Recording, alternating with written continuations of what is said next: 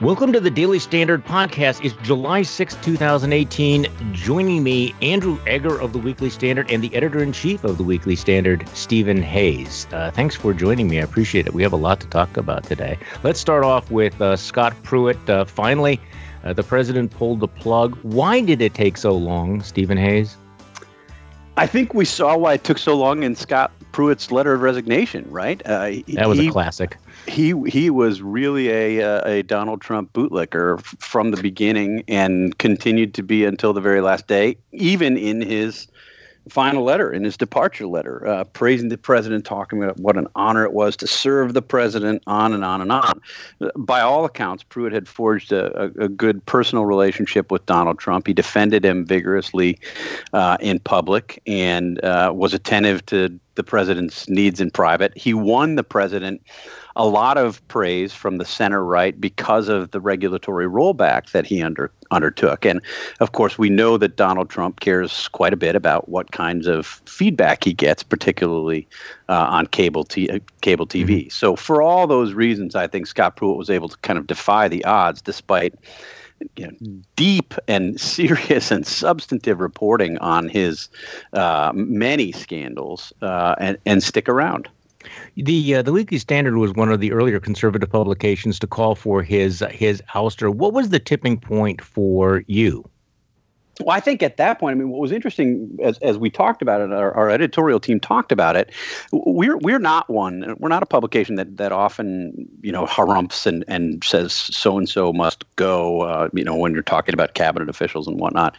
Um, but we thought at at that point, this was in I believe early May, the cumulative weight of the evidence against Scott Pruitt and his inability to to defend himself or otherwise explain um, all of these uh, various allegations made it it really impossible for him to continue to do his job. And we agree with a, a fair amount of what he was trying to do on policy. Look, there there was also you remember that uh, that interview uh, that he had with Ed Henry uh, mm-hmm. that really hasn't gotten as much attention, and that was in in early April, if I'm not. Mistaken. I think mistaken. that was a turning point, though.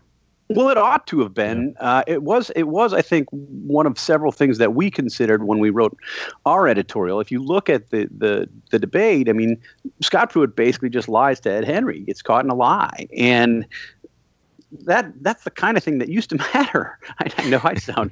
I know I sound like Pollyanna, but but that used to matter. It still matters, uh, certainly to me, and I think to to those of us at the magazine you, you know the, the, the puzzle, and I've asked this question before. The puzzle that I have is Scott Pruitt is is is not a newbie. He's an elected official. He's been around a lot. You know, w- w- was it arrogance? Was it naivete? What what accounts for the almost recklessness with, with which he he he attacked uh, the the ethics the ethical norms of Washington D.C. Did he did he feel entitled? Uh, was I what? Do you have, any, you have a, an operational theory on what the hell was going on with him? I mean, I look. I think it's a combination of those two things: arrogance and naivete. Arrogance that that he would, you know, feel like he could send staffers off to get lotion from the Ritz Carlton and then do all these absurd things. Arrogance uh, that he thought he could get away with um, what he was uh, what he was doing, trying to to get lucrative either jobs or or Chick Fil A franchises or what have you for his wife. And naivete about the way Washington works. I mean, look, you know, mm. we we as an institution, we as a magazine have been very critical about the way Washington works, about the the permanent bureaucracy, about the, the fact that we have so many unelected people in Washington really determining and driving the growth of government, the expansion of government, um, contrary to the best interests of the country.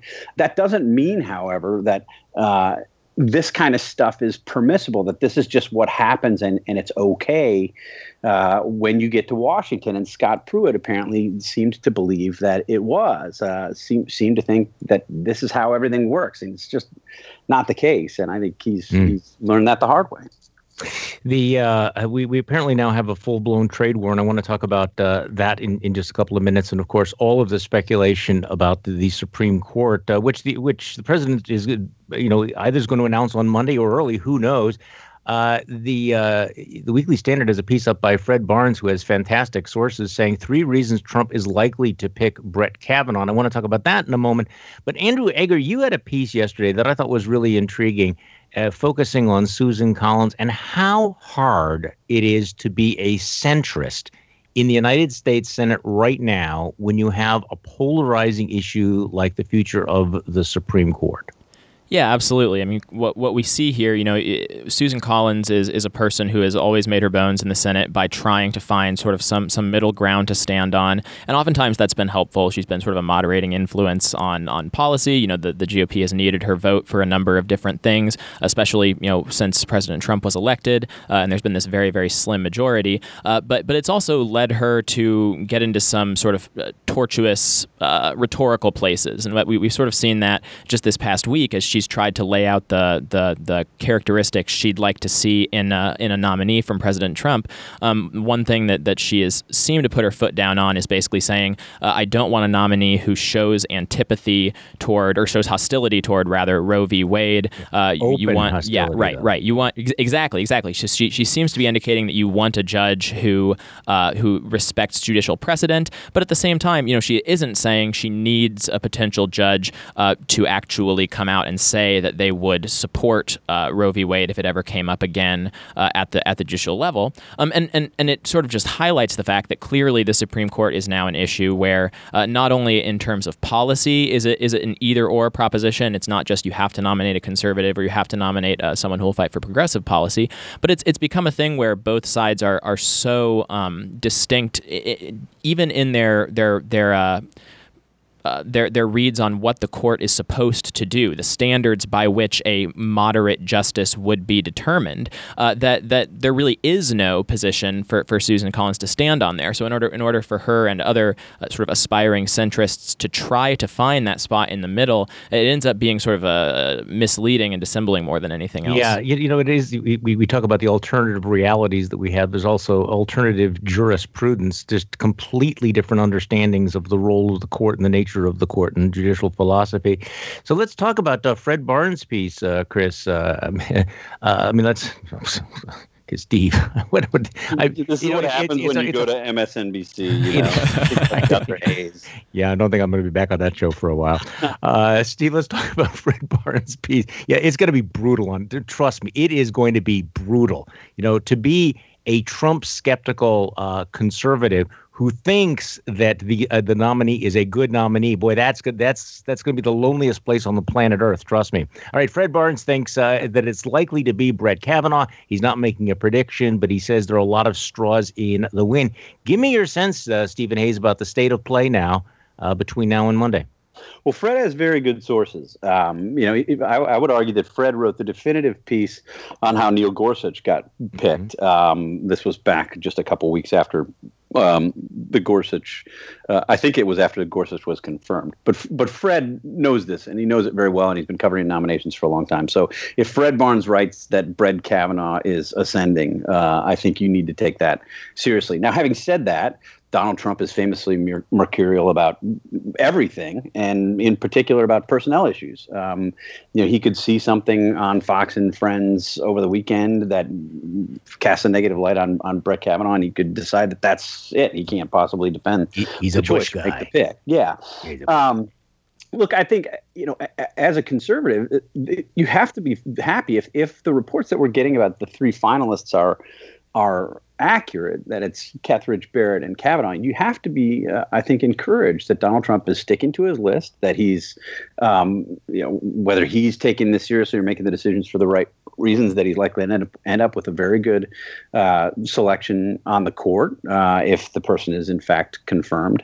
And it's one of the things that people, conservatives who were either enthusiastic about Donald Trump going into the 2016 election, or those who weren't enthusiastic but thought that they had to vote for him because of the Supreme Court, they can point to this and say, look, he is reshaping the court. Whatever you Trump skeptics might have thought, he is reshaping yeah. the court. With and highly qualified nominees. I mean, these are the qualified. these are the kind of nominees that we wouldn't have thought twice about if it was President Rubio or Cruz or President Bush or President Walker or anyone else. I mean, this is right. any conservative's short list that we're looking at here.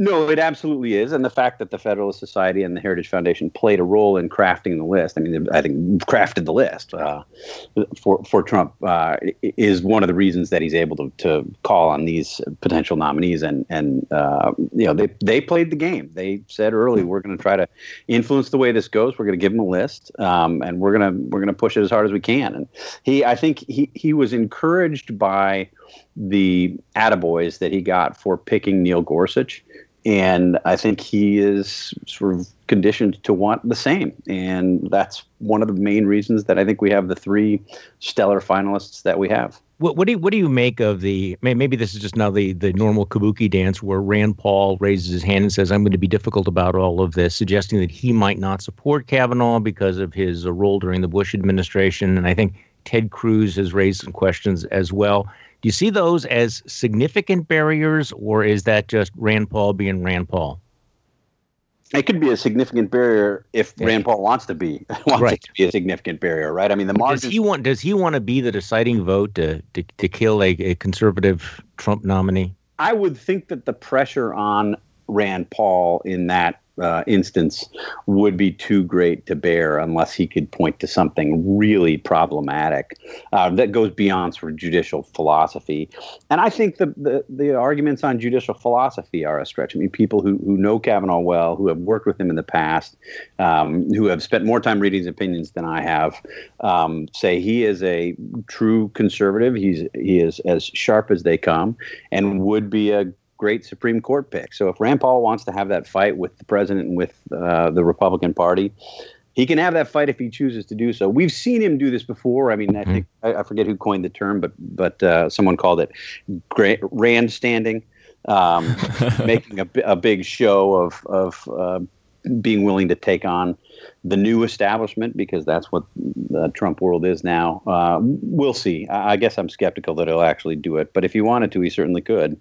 Okay, we're officially in a trade war. Andrew Egger, you have uh, you, have written about this as well. The the uh, the president has famously said that uh, you know trade wars are you know e- easy to win, and yet we seem to have stumbled into a full blown trade war with the Chinese specifically now retaliating against tariffs.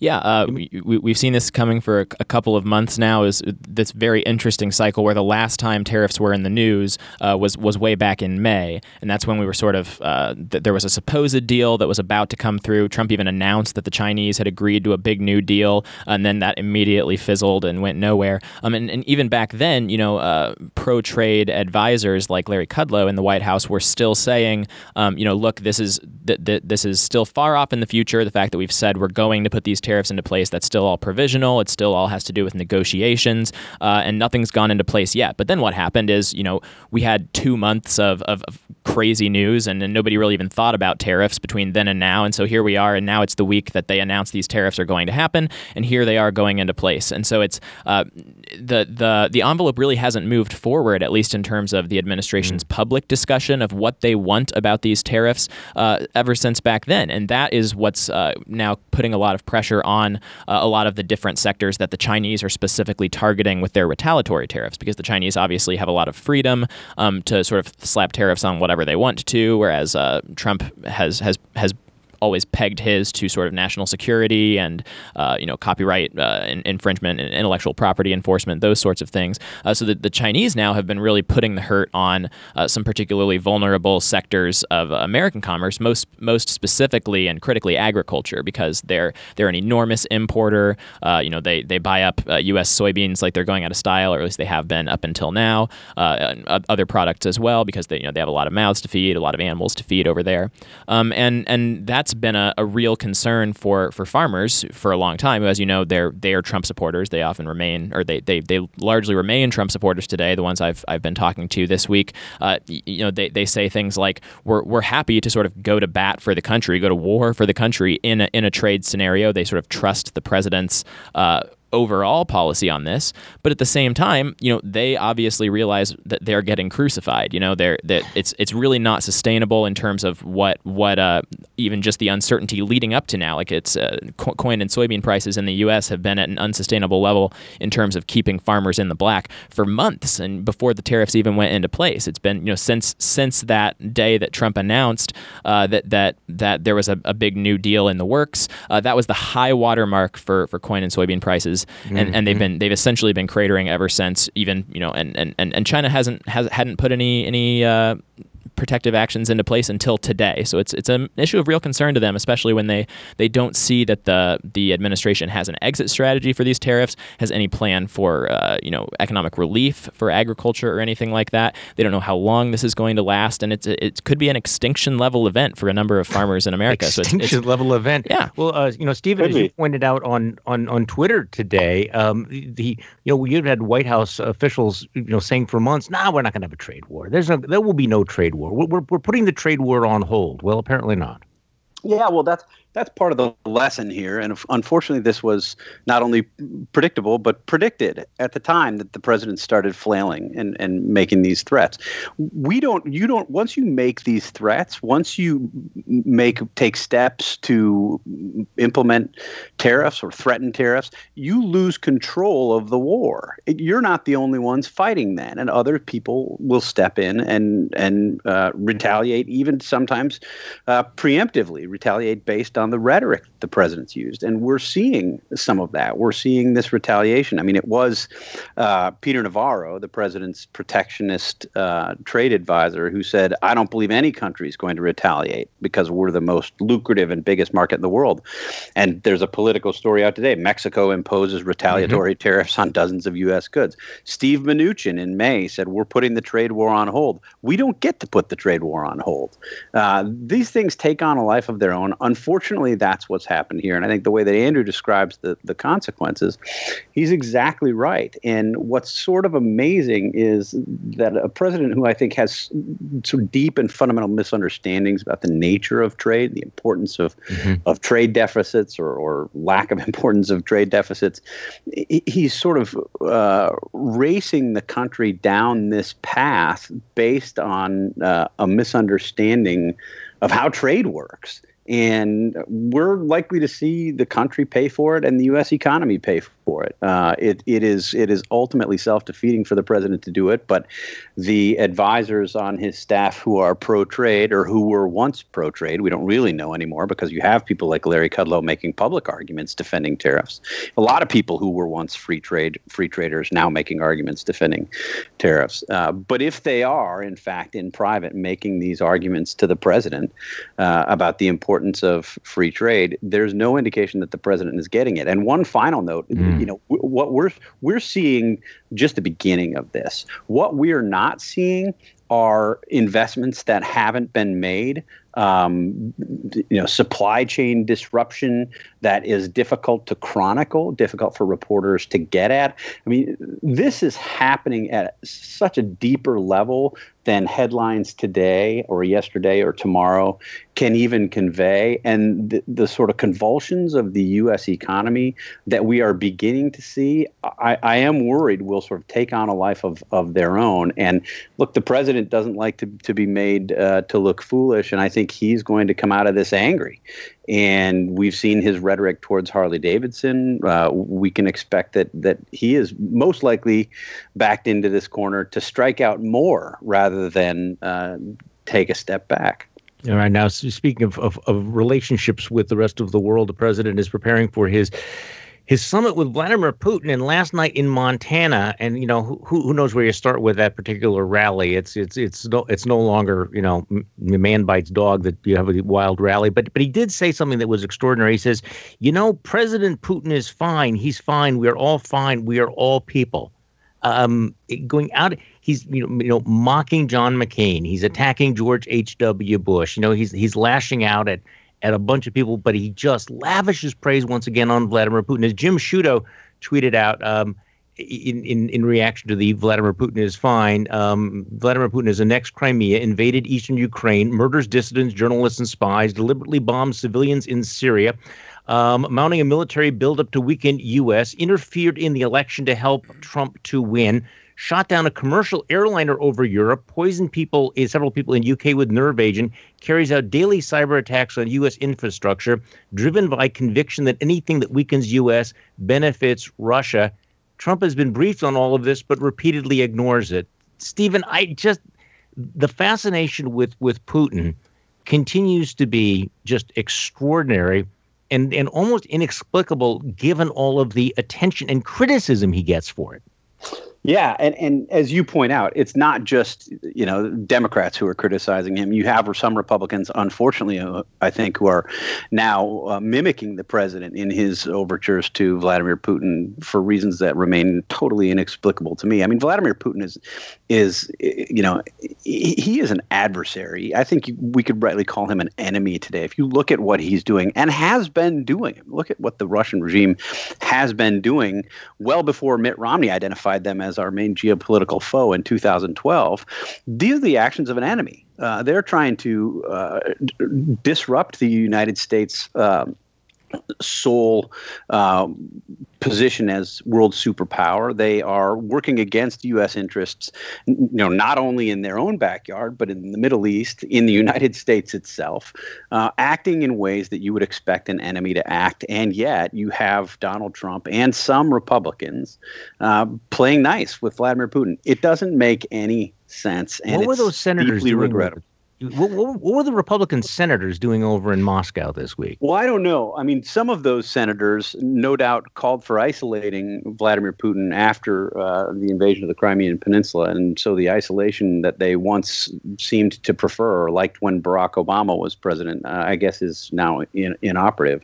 Um, it's really unfortunate. Richard Shelby, a senator from Alabama who certainly knows better, uh, even when he was in Russia, said uh, this both sides have have problems. Both sides are Both responsible sides. for the difficult difficulties in the relationship. I mean, Mhm. that is such an odious argument to make. Uh, it's a it's a terrible argument to make here in the United States when you're talking about somebody as malign as Vladimir Putin has been.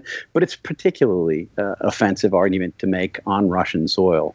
Um, I don't know. They're they're whatever they're doing. They've been a propaganda coup for the the Russian regime. They've been used in the Russian media. They've been um, made fun of because the Russians are portraying the Russians, not surprisingly, as strong in the United States, uh, and the Republican Party as groveling and weak. Um, and one wishes that that were uh, less true than it apparently is. I want to kind of comment on something. I, I, I by the way, I like Ari Fleischer personally, um, but uh, he tweeted something out after the the rally yesterday, and he's he's of course you know former you know spokesman for President Bush, but he's become a a Trump uh, rationalizer and defender.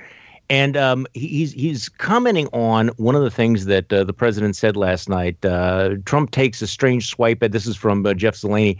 Uh, ta- takes a, a strange stripe at George uh, swipe at George H. W. Bush thousand points of light. What does that mean? I know one thing: make America great. Again, we understand putting America first. We understand thousand points of light. Never quite got that one. What the hell is that? And Ari Fleischer then tweets out, "This is so uncalled for." Going after a 94 year old former president's promotion of voluntarism. I don't mind POTUS being a fighter. I do mind him being rude. And my reaction to that was, Ari, this is just occurring to you now. all of the insults, all of the things that he's throwing out, all of the mockery, all of the invective, all of the slurs, everything. And it's like, well, I've got to draw the line here. You mocked thousand points of light. That's it. I'm drawing the line there. It is amazing what people are willing to swallow with this guy.